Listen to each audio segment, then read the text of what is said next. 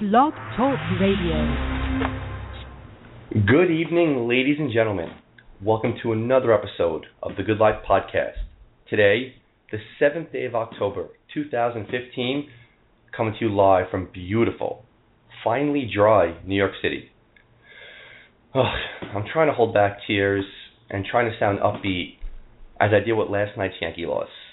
Again left heartbroken, first by Kentucky in April, and another October left devastated by the Yankees. The sad reality is that my life does revolve around the New York Yankees and Kentucky basketball.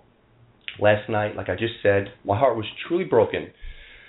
But as one of my favorite quotes go, you may glory in a team in triumph, but you truly fall in love with your team in defeat. I'm trying to live by that uh, that quote right now. Okay, on to the show. Two weeks ago, I made my second pilgrimage down to the Bluegrass State, and once again, the amazing people of Kentucky, they showed me so much love. I'm completely overwhelmed when I get down there.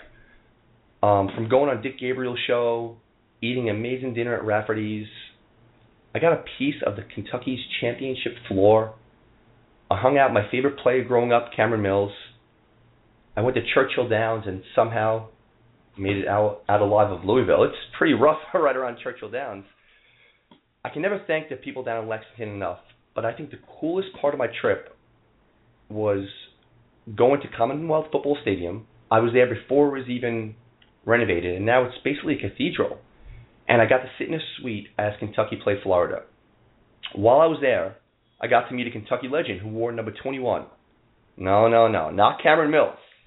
Let me welcome to the show former Atlanta Atlanta Hawk, forever a Kentucky Wildcat, the Goose, Jack Givens. What's going on, Jack? How you doing, Mike? Thanks for having me on. Thank you for coming on, Jack. You got to be kidding me, man. I'm privileged and honored that you came on my show, man.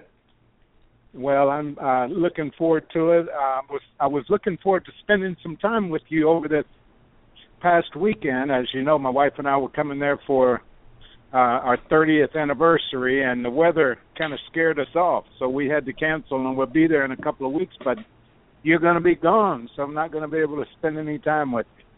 I will. I'll be in Thailand, but like I already said, I made a bunch of phone calls, and I'm going to have a I'm gonna have a bunch of cool things hooked up for you and your wife. I promise you that. All right? Oh man, that's wonderful. Thank you so much. I, I just gotta tell everybody listening, the best part about meeting Jack, uh, so obviously being a huge Kentucky fan, I meet Cameron introduces me to him. I'm a bit uh, overwhelmed. I walk over, I give him a hug, and then we exchange phone numbers. And the best part is he texted me Jack Givens dot dot dot Kentucky basketball. Like there's another Jack Givens in my phone that I'll be seeing the number. well, I I just uh, I didn't want to take it for granted. I know you uh, you met a bunch of people. I didn't want you to forget who I was, man. All right, Jack. Let me ask you a question. The Goose. Where did that nickname come from? Well, it actually started back in high school. Um, the guys on my high school team said I resembled Goose uh, Tatum, who played with the Harlem Globetrotters at the time, and they said I resembled him and his style of play. So they started calling me Goose, uh, and it and it. Uh, of course, I didn't like it all that much at the time, but it uh, it stuck with me, and I think nowadays more people know me as Goose than uh, uh, than know know my real name Jack. So um, it's one of those names that I got. It kind of stuck, and uh, of course everybody knows it now. So that's uh, that's a good thing. It's always a good thing. Now you were Kentucky Mr. Basketball in high school, uh, Parade All American, all the athletes. Was attending the University of Kentucky a foregone conclusion, or did any other schools not only recruit you hard, but have a legitimate chance to sign you? Well, um, I mean, you know, I, I I didn't just grow up in the state of Kentucky. I grew up in Lexington, about 15 minutes uh, uh, walk to the uh, to the university. So, um, you know, it was always always around. Actually, though, I did not follow uh, Kentucky basketball as a kid. It was, uh, I mean, they didn't have many black players at UK when I was uh, when I was a youngster, and I was kind of uh, trying to form and and figure out what I wanted to do so it was uh, a lot easier for me to look uh, other places and try to find players uh, that I could uh, could be like, you know, uh, heroes and all. So uh, only when I got uh, to high school and the university started recruiting me. And then we started. Um, my high school team was uh, was really good, and we started uh, playing uh, teams all around the state. And every game we went to, I mean, there were there were uh, sellout crowds, all all Kentucky uh, attire in the stands, and and and they made it clear they wanted me at the University of Kentucky. So uh, by the time I was a junior, I was fairly set on uh, going to the University of Kentucky. Uh, one one big issue for me at that time was, um, you know, I had never been on an airplane before, and I was scared to death to fly. So, uh, you know, while UCLA and uh, you know all of these great schools were recruiting me, um, I wouldn't go visit because I, because I was scared to fly. So uh, I tell Coach Hall, who was uh, Joe B, who was coach at the time, I said I'm the easiest uh, uh, recruiting uh, assignment you ever had because I was scared to go anywhere else. Uh, um, you know, but I did uh, I did take a visit. The only other official visit I took was uh, to the University of Tennessee because I could ride a Greyhound bus. I got on a Greyhound bus and uh, I, I rode down to Knoxville to visit the University of Tennessee, uh, and and and they were actually second on my list, but University of Kentucky was uh, particularly by the time I was a senior and, and ready to make that decision. It was easy for me. I wanted to stay at home uh, so my mom and my family could see me play, and it worked out uh, to stay at the university. Now, Jack, the one great thing now you had a tremendous career at Kentucky, and when I was reading about you the other day, freshman year you beat Indiana, who was undefeated, and then you go to the finals and you lose to John Wooden's UCLA team. After that loss, did that just make you so much hungrier, being so close to that title? Did that maybe um, push you guys and make you work harder for the next couple of years to get that elusive title? Well, um, it's interesting because um, uh, you know, as a freshman, um, I mean, I didn't know any better. I thought you uh, we would automatically get to the Final Four every year. I mean, I thought that was just part of college basketball. I, you know, I I, I didn't know uh, that you had to you you had to work hard at it. You had to get better every year, and uh, teams kind of uh, come at you when you uh, you finish second in the country. You know, runner up to uh, uh, John Wooden in his last game as a college coach. Um, but it, it was uh, it was a, a little bit of a, a, a difficult road getting back there. In that uh, my sophomore year, we I mean that uh, when I was a freshman, we had so many great seniors on that team. We had, uh, of course, Kevin Grevey and Jimmy Dan Connor and Mike Flynn and Bob Guyette. We had so many super uh, seniors on that team, and for us freshmen, we just had to come in and play basketball. The pressure fell on those guys, so it was pretty easy.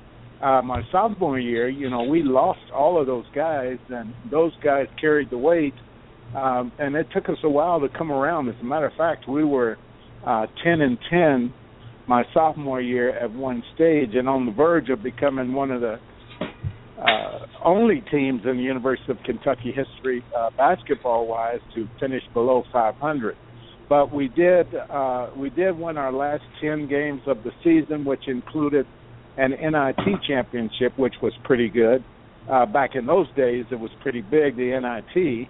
We did that. We finished the game out of the Final Four my junior year. So uh, after we finished that year, uh, all of the seniors, and that was Rick Robey, uh, um, Mike Phillips, James Lee, and myself. I mean, we uh, dedicated ourselves to uh, doing nothing less than winning a championship, and and that kind of set the pace for us the rest of uh, for that senior season. Now, in '78 was obvious, obviously that magical season for you and for all Big Blue Nation. Let's get right to that tournament because you beat Magic Johnson and Michigan State on the way to play Duke in the finals. Now, I asked this to a few other Kentucky guys that I've had on other teams just like, oh, we're in the championship, we're playing for the title. Playing for Kentucky while being a senior, did you feel enormous pressure to win a title because it's your four years there? You need to bring a title back to Kentucky. Well, there was pressure, but no question about that. We, but, but, uh, you know, the thing that is really interesting is uh, everybody. I mean, Coach Hall took a lot of heat uh, that year because everyone accused him of uh, of uh, you know bringing the pressure and bringing it upon all the players and uh, thought we weren't having fun. They they accused us of all kinds of things. Uh, uh, uh, I'm talking about the national media. Uh, I mean, they said we were, uh, you know, we were brutalizing the game because we were uh, physically in so uh, in very good shape. We lifted weights. We did all those things that uh, teams back in that day just didn't do.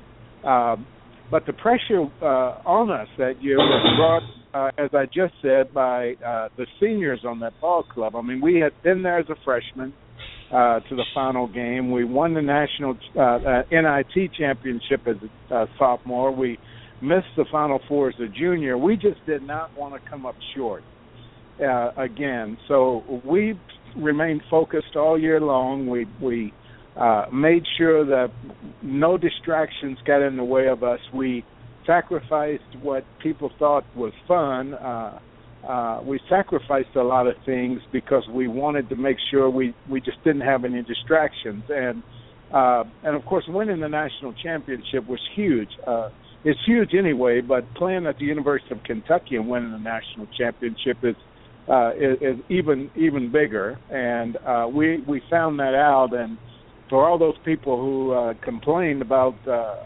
our, teams not having fun, uh, you know, we we won a national championship and.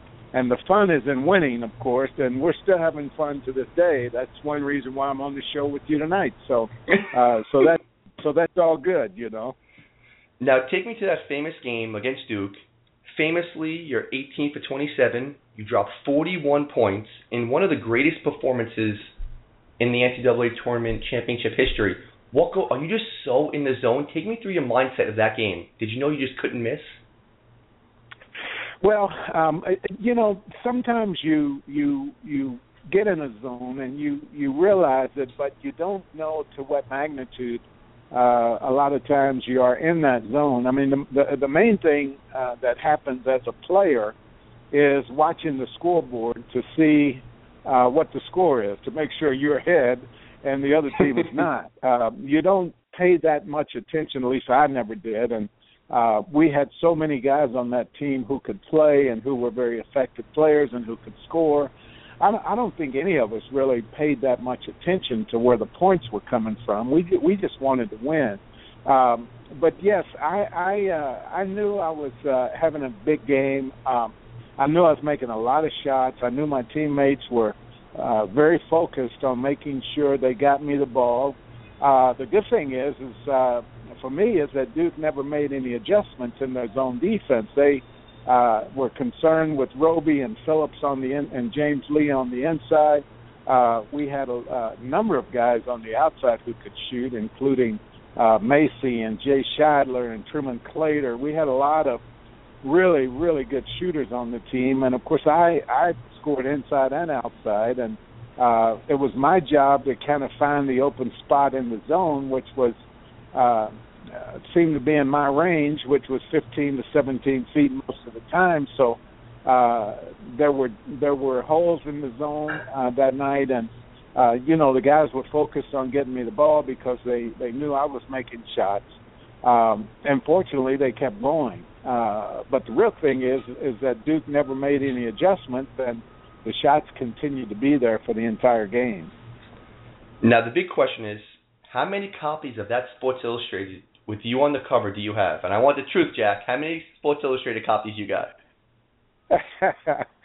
uh, you know, when I when I um, when it first came out, uh, Sports Illustrated sent me, and I don't know how many. Uh, they didn't send me the whole magazine, but they sent me the uh the cover the the uh front cover and the back cover you know everything but the meat of the magazine they sent me probably i don't know maybe 10 or 12 but uh, so I probably still have some of those, uh, uh, two or three of those, and I've collected others throughout the year, but the years. But um, um, it's amazing to me. It's not how many I have, but it's amazing to me how many copies other people have. Because even today, they, they I mean, it's amazing how many people have that cover of Sports Illustrated. I don't know how many of them they made, but I get I think every citizen in the state of Kentucky, uh, you know, has one of those things because I've I've signed I don't know how many of them over the years, uh, and that's the thing that's most amazing that even today people uh, come up with that magazine that, and ask me to sign it. It I, it's just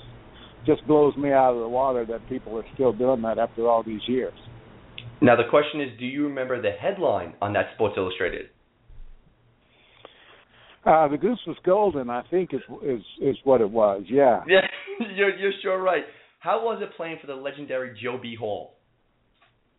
Uh, uh, you know, Coach Hall uh, was was a, a, a really good coach. He didn't get a lot of credit, uh, and that goes uh, and that's usually the case when you follow uh, a legend. And he came in after Adolph Rupp. Uh, he he uh, he had to really really work hard to make people believe that he was the right person for the job. And I'm not talking about initially. I'm talking about his entire coaching career. I mean, even uh, when he retired, there were still people who didn't think he should have had the job to begin with. Uh, but but Coach, he was a great coach. He was a very very uh, uh, good tactician.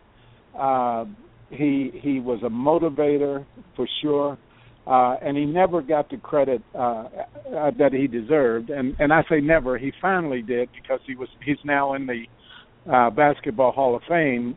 Um, so that finally came. But I think if you look uh, at his record and you look at other coaches who have uh, followed legends. Uh, and you define the legend. Who, what, what makes a coach a legend? I don't know but uh, it's very rare that you'll see uh, the following coach come in and do a good job and have the success that Coach Hall had. He he was very good, and uh, I'm very very happy that he finally got into the Hall of Fame and and got some of the due he deserves. Now, after you win the championship, you get drafted in 1978 by the Hawks. I think 16th overall. I read. I always yes. ask this to to, I wasn't drafted. I don't know if you know that. I was not drafted by the NBA. Where were you? where were you? And how do you feel when you get that call that your dreams just came true? You go into the NBA. Um, I was at my mom's house. Uh, you know, they don't. They back then they didn't have uh, everybody going to the green room in New York City and uh, sitting around a table with all your family and friends until your number's called, uh, your name is called. Uh, of course, they didn't have it back then. Uh, I mean, they didn't have ESPN. They didn't have anything back then. It was uh, uh, just basketball. But I, I was uh, at home with my mom, uh, and uh, when I got the call, was going to the Atlanta Hawks. It was very, uh, I was very, very happy about that. Now, let me ask you this. I, I actually don't know the answer to this, and I was trying to look it up before I actually interviewed you. You played two years with the Hawks, respectable numbers. Right. You scored over over a thousand points, seven points a game, three boards, three and a half boards. Why did your career only last two seasons? Well, you know what? I uh I uh after my second year in Atlanta, I got picked by the Dallas Mavericks in the expansion draft. And um I I think uh I got caught up in a numbers game. I mean, uh we had a bunch of players there and a bunch of similar players uh, why they chose to keep some other players and and not me, I, I don't really know. I never did get a real uh, solid explanation. Uh, but you know, I I, uh, I I don't know why. I just didn't love the NBA at the time. Uh, I mean, it was it, it was nowhere as popular then as it is now. Uh, the money was was nowhere close to what it is uh, now. That's for sure uh, I, I tell people when I was playing in the NBA, I almost had to pay uh, the Hawks to uh, to let me play. You know what I mean? Instead of them paying me, you know. Um, but but it was just not um, very enjoyable for me, um, and that is uh, and that's probably the main reason. Um, another reason, and, and I don't know the reason why, but uh, it's one of the things I talk to kids about a lot when I speak uh, to schools and to young people. Uh, you know, I, I didn't have confidence in myself. I didn't have confidence in my ability. And if you don't have confidence, uh, I don't care what professional league you're playing in, but especially in the NBA, uh, if you're not confident in your abilities, uh, you're not going to be successful. I mean, and uh, I just didn't have the confidence uh, on the NBA level that I had in college. So um, I, I just it, it was just not a great situation for me. Obviously, if I had it to do all over again, uh, and knowing what I know now and the mistakes I made, uh, particularly mental mistakes, uh, dealing with the confidence to to excel, uh, I would I would uh, do it all over again. But I enjoyed the time I was there. Uh, I, I went on and played overseas a number of years in different places and bounced around, and uh, I was real happy with my career. But uh, but but I was a college player, uh, and and and I love the college game, and that's one reason why. Uh, you know, I'm I'm glad I made the des- decision to go to Kentucky. Uh, I mean, it's it's mecca of college basketball, that's for sure. Yeah, you mentioned going overseas, and I always love interviewing different players who do experience life outside the United States.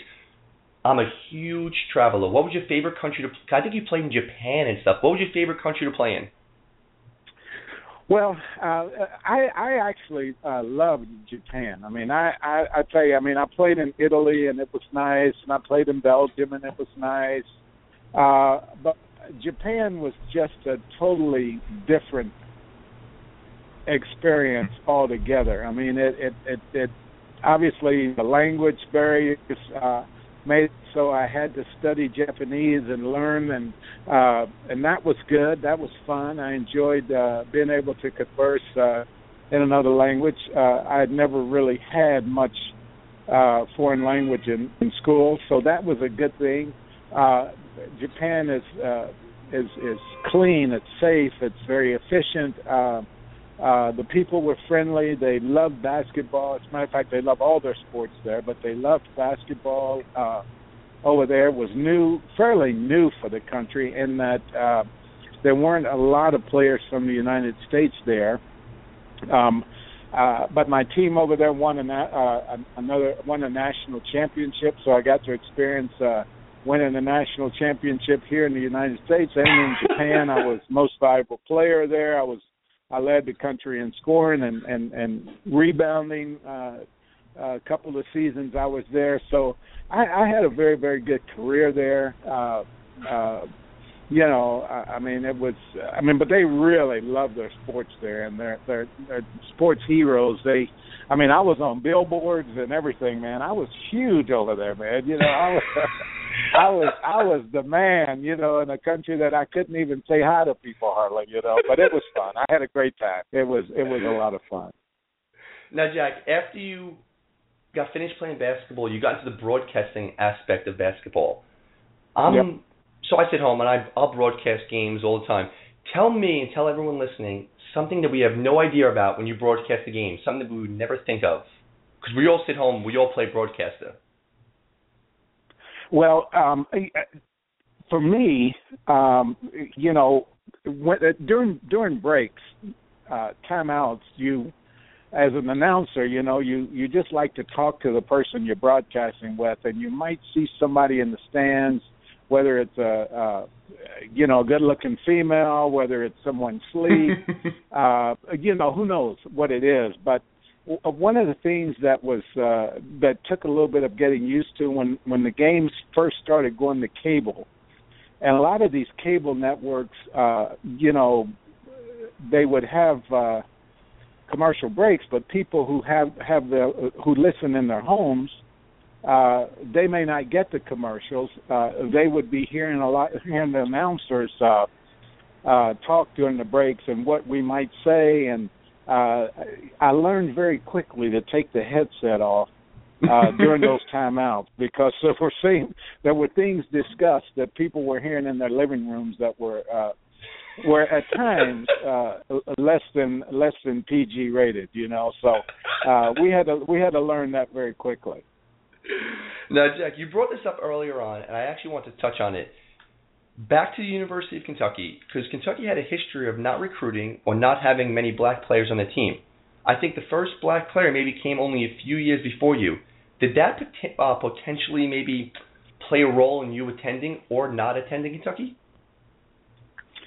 Um, well, I, I, uh, it, it really didn't actually. I mean, I uh, growing up in Lexington, obviously, I was very much aware of of stuff going on at the university, and it was interesting because there were uh, probably more African Americans in Lexington. I mean, through, whether it was through my church, whether it was walking around the street, whether it was playing uh pickup uh games in the park in the neighborhoods, you know, there were just as many African Americans that didn't want me to go to the University of Kentucky than uh than than the white people who didn't in my mind, the ones that I talked to who did not want me to go to the University of Kentucky. I mean, uh uh and I and I guess that's the the thing with prejudice. It goes both ways, you know. uh, it, it, it it really does. Um, but you know, when I was uh, our high school team, we would we would travel around the state. I mean, we would play games, uh, uh, and every gym we went into, as I mentioned a little while ago, every one was packed with. I mean, I'm talking about less than standing room only crowds. I mean, uh, they were, and and just about everyone in those gyms had uh blue and white on. You know, they had the Kentucky blue on and you know, I never had uh an incident uh at any game or anywhere where someone said we don't want you go to the going to the University of Kentucky. I mean, I never it never happened to me. So for me, uh making that decision wasn't that difficult. Um you know, I felt very much wanted at the University of Kentucky. Uh, Coach Hall and his staff uh, recruited me, and they recruited me heavily. Uh, they made it clear they wanted me to go there, and uh, for me, it it it, it never uh, came into play either way. I mean, I wanted to. The main reasons I wanted to stay and go to the University of Kentucky. I mentioned I uh, you know, I turned down a, a, a trip to. I had I had the tickets to University of Hawaii. I was going to stop back through UCLA, through uh, Southern California and visit UCLA, and then I was going to Las Vegas. I mean, I had that trip lined up. I mean, back then you could make as many visits as you want, man. I I, I mean, and that was stretched out over a one week period of time and I, I the tickets. I mean, I, I tore them up and threw them away because I was scared to get on the plane. So um, the university, I mean, Kentucky, it was close. I mean, you know, it was. I could I could I could walk from my uh, from the uh, the housing project I grew up in. I could walk from there to the university in fifteen twenty minutes. So. Uh, it was close. It was an opportunity to stay home. I'm uh, uh I'm one of ten children, so uh, you know all of my brothers and sisters were there.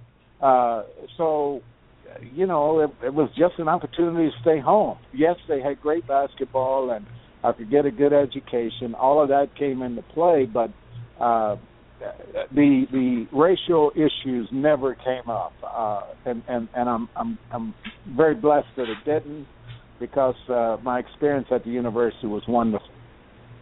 Now let me ask you about the fans, Big Blue Nation, because you mentioned they went to your high school games.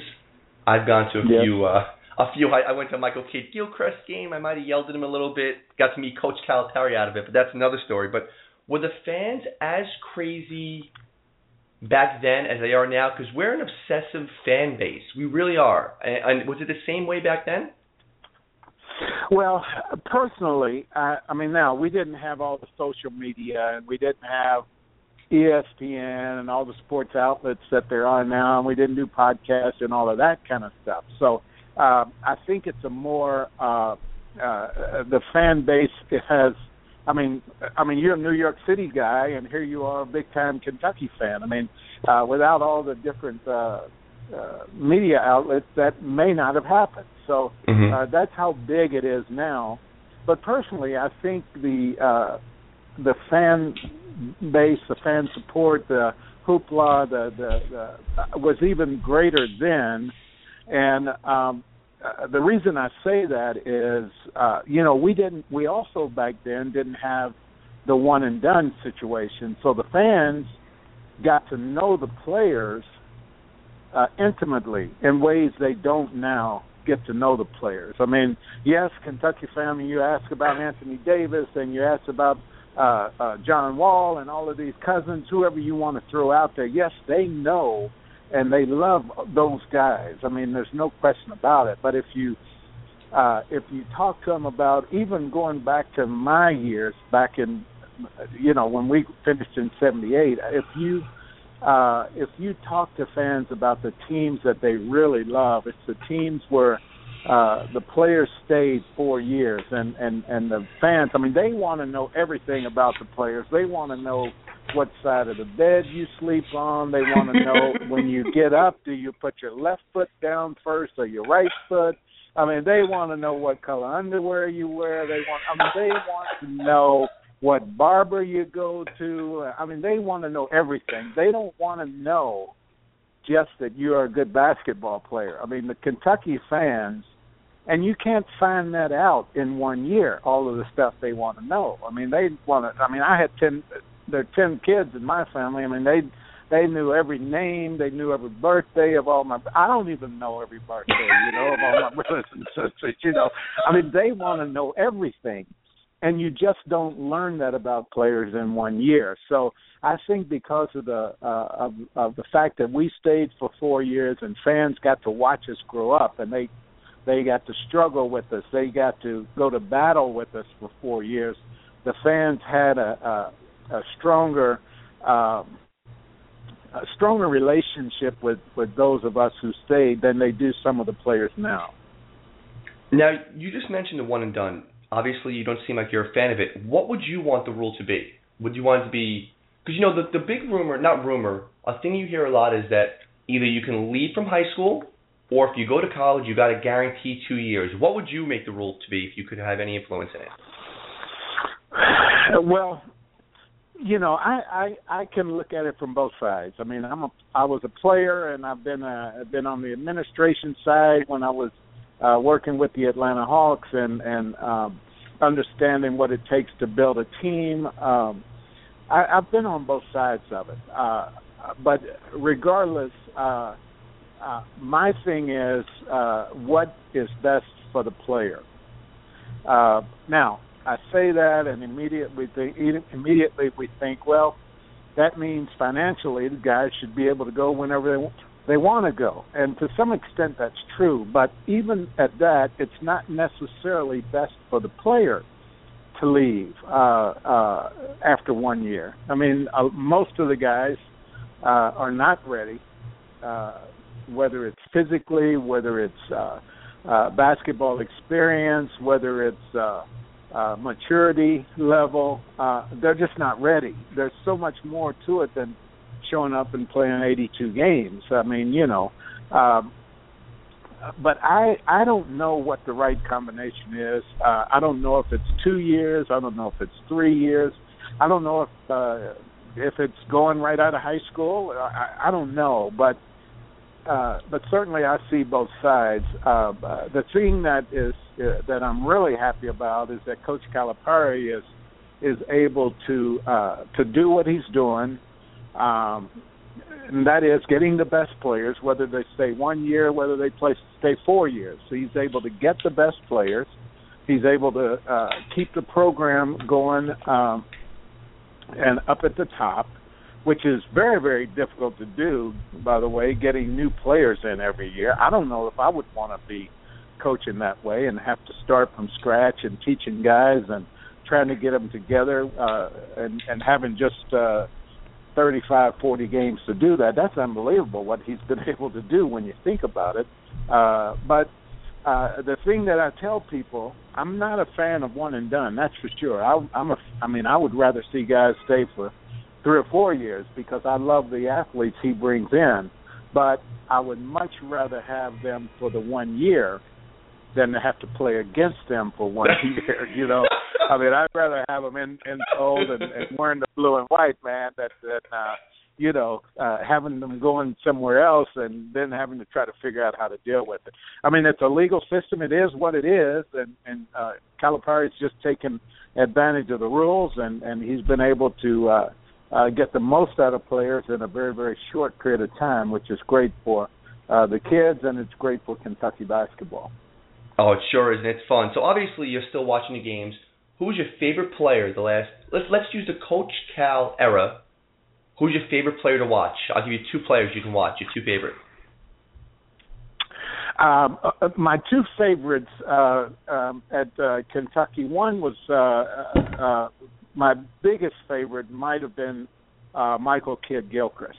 Uh, oh, I loved him. Just, loved him. Yeah, yeah. He was probably my favorite just because I just loved watching him work. I mean, I mean, I I just loved uh, how he seemed to bring it every day. And I go over and watch practices some days, and and uh, I mean, I, I like watching practice as much as I like watching games because I learn the most from players about how good they are and what kind of uh, character they have and and what kind of competitor they're going to be. I learned that in practice more so than games because once the lights come on, everybody everybody plays. I mean, you know, it takes nothing to get a guy ready to play. But uh, going through practice every day is is is very very tough. I mean, it's and and and Kidd Gilchrist, I never I never saw him have a bad practice, and I, I, I he might have had some less than stellar games, but it wasn't because of the effort he put out every every night. So uh, uh, Michael, he's he's probably my favorite, and um, my second favorite. Uh, that's going to be tough because I I I, I love uh, AD. I love Anthony Mhm. Davis. Uh, um, more so than anything uh, because of his attitude. Because he could he could have been a 25 and 15 a night player. I mean anywhere else. I mean he would have been 25 and 15. Uh, and either he was the the best actor in the world, or he really embraced his role as teammate uh, as well as anybody I've seen. I mean, he he he seemed to want everybody to be just as successful as he was, and for guy that has as much talent as he, um, that I mean, that's just amazing to me that he was able to do that. I love John Wall uh, because I I just I, I just like his game. Uh, I like that he has uh, excelled and that he's uh, he he plays hard. I mean, there there there are a bunch of them that I really like. I like uh, I like Alex Poythress on this team, and not uh, you know, and and and and uh, one of the reasons I like Alex uh, uh, is because of uh, because I want him to be successful so bad. You know, Mhm. I mean, I I want him to come out this year and and give me 15 and seven uh, a game. If he gives me 15 and seven a game, Kentucky will win the national championship this year because he'll make everybody else around him that much better. They'll be hard to deal with if he can get 15 and seven. So I want him to be good.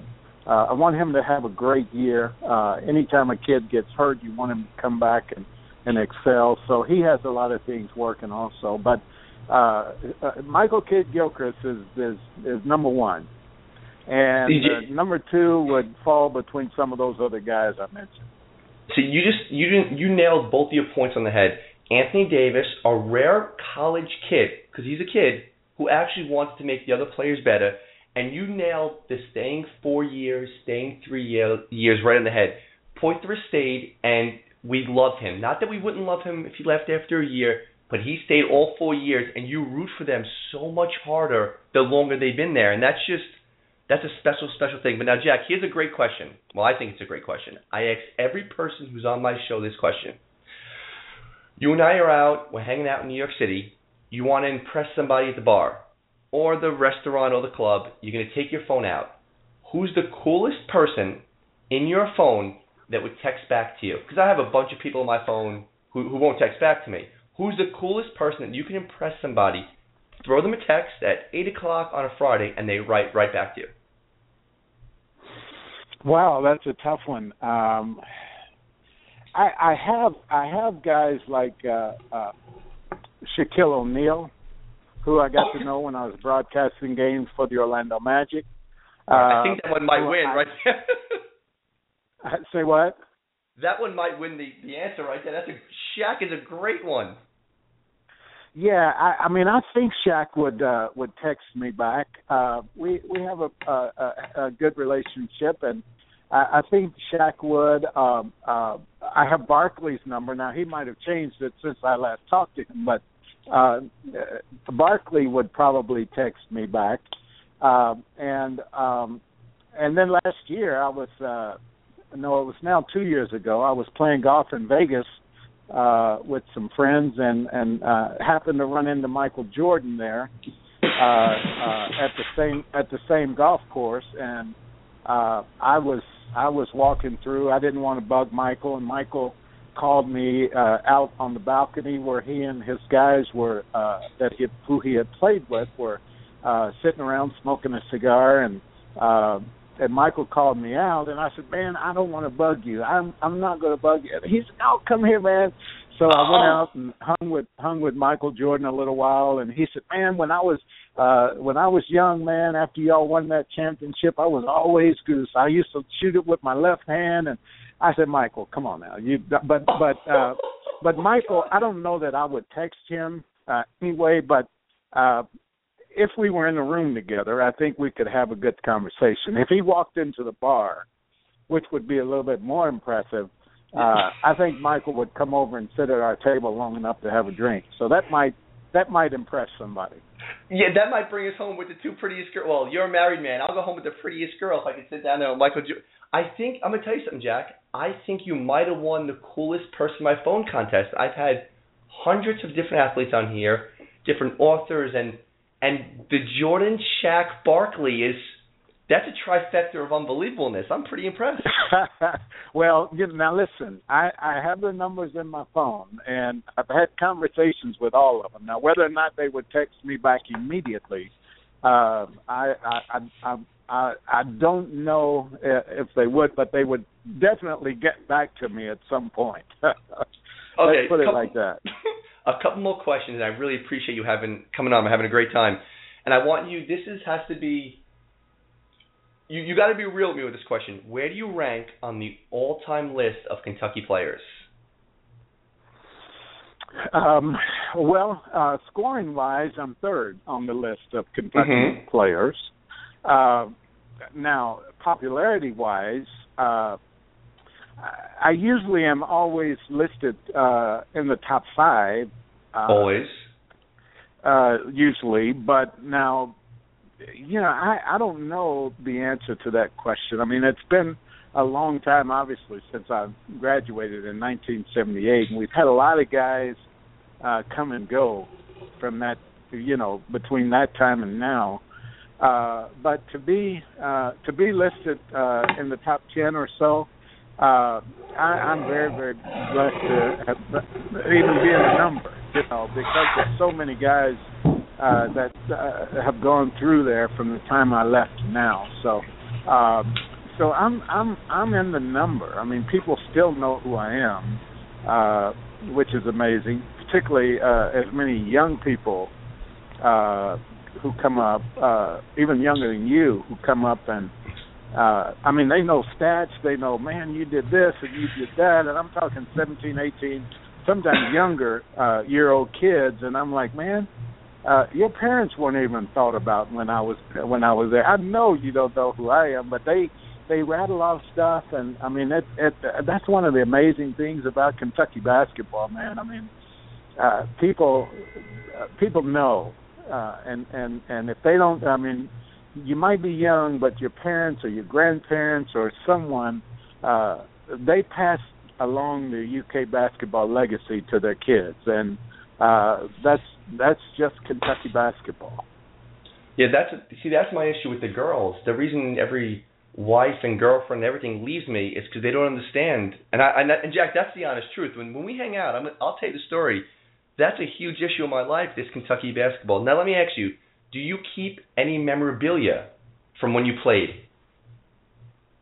Oh yeah, oh yeah. I have I have a bunch of stuff, and and unfortunately I have a bunch because we're we're getting ready to move, my wife and I, from where we are now to uh, back to the Lexington uh, area. I'm about an hour and 15 minutes away now, but we're going to move back to uh, the Lexington area uh, here uh, here here ne- the middle of next month so I'm having to get all this stuff together. So I have I have way way too much, but probably uh, uh, you know I have uh, um, the things that I'm most uh, uh, am happy to have. Uh, I have a set of the nets from uh, the 1978 championship. I have I have uh, uh, people clipped off of them, but I still have the nets uh, from 1978 from one of the goals, which is which is good.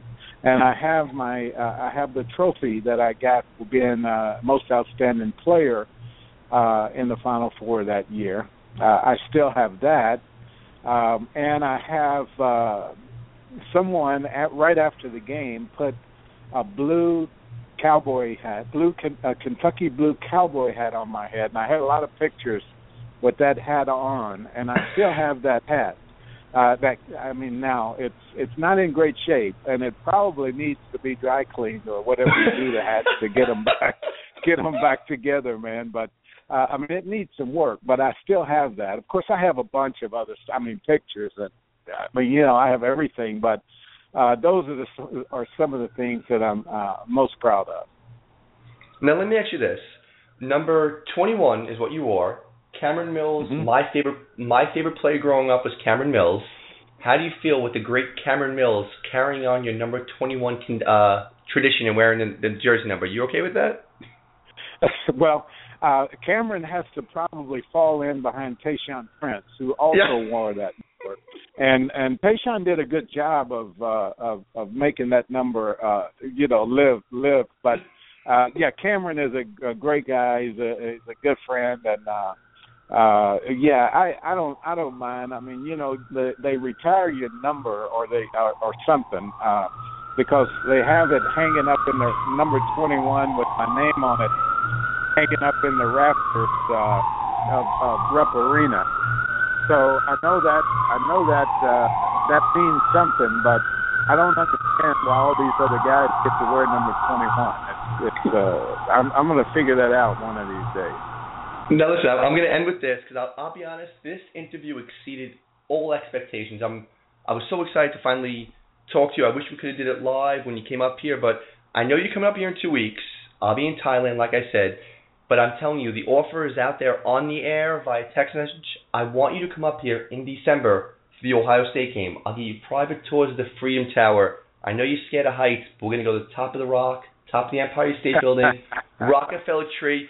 Fifth Avenue for all the Christmas stuff. We're going to walk to Brooklyn Bridge. You have to come up here in December, Jack. Well, I am going to try my best. Uh, uh, my, I think my wife would love to see New York. I mean, she's going to see it for the first time here in a couple of weeks, uh, which is I'm I'm really bummed out that you're not going to be there because you were going to be one of the real highlights of our tour. Uh, uh, going around with you and and getting the uh, behind the scenes uh, look at New York City. You promised us to go to uh, your favorite pizza joint, and, yes, and now I know. we're not going to be able to do that. And uh, you promised us a good hot dog, and we're not going to get to do that now. So uh, going to have to going to have to come back just to uh, get to live some of these experiences you already told me about. But uh, but but I have been in New York uh, uh, at Christmas time, and I told her it was it's just beautiful that time of the year, and it's it's it's different in New York than any other time of the year just simply because the stores are all decorated and well you know I'm not telling you anything you don't know but uh we will make an effort uh for sure to get there in December. Absolutely. And now here's one thing and I'm going to put it on the air and I have to do it. You're moving down to the Lexington area. I'm going to I come down usually probably well now twice a year to see games. I'm going to sneak in with you. We're going to go see a practice. You can let me watch Kentucky practice. Is that a deal? That's a deal. That's a deal. we'll do it. That is that just ended the show on such a high note. Listen, it was an absolute pleasure and honor to talk to you, and I really mean that, my man. Thank you, Mike. I I had a great time, and uh, I look forward to seeing you next time, and and we'll we'll have a lot of fun together. It won't be this time in New York, but maybe in December we'll we'll get to hang out. And if not in December, i I'll come down to Lexington in January, February. That's a deal. That's that's perfect the legend Jack Goose Givens. Jack, have a great night, brother. Thank you. Thanks so much. Good talking to you, and thanks for having me on. Thank you, sir. What an honor to talk to him. when I, I'm in a suite. Yes, I'm going to keep saying I was in a suite at Commonwealth Stadium with Cameron Mills. I'll keep saying that. And we go outside from my old Kentucky home, and you should follow Cameron on Twitter at Cameron Mills, put a Z at the end, and you see me. I had a few tears in my eyes, and he introduces me to Jack Givens. And I guess I was a little shell shocked, a little overwhelmed because he's one of the greatest players to ever play Kentucky basketball. And I went over and I, I shook his hand, and then I proceeded to hug Goose Givens right there. I hugged him, but I had a great time with him. He was supposed to be in New York last weekend, but we got hit with a, uh, guess the hurricane that just turned into a few days of torrential downpour. Well, you everyone heard it on here. I'm going down there just to go to practice to meet with him, but Everyone, thanks for listening. Coming up the rest of this week, we have former number two overall pick in the 1991 NBA draft, New York City legend, New Jersey Net, Boston Celtic, Portland Trailblazer, Kenny Anderson, and then 10 year NFL veteran. He played for the Giants, he played for the Saints, for the Panthers, played for Ole Miss. I wanted to have him on last week to talk about undefeated Ole Miss, but now they got a loss. Tutan Reyes. And of course, I'll keep harassing Pete Rose until he lifts the restraining order and lets me on the show.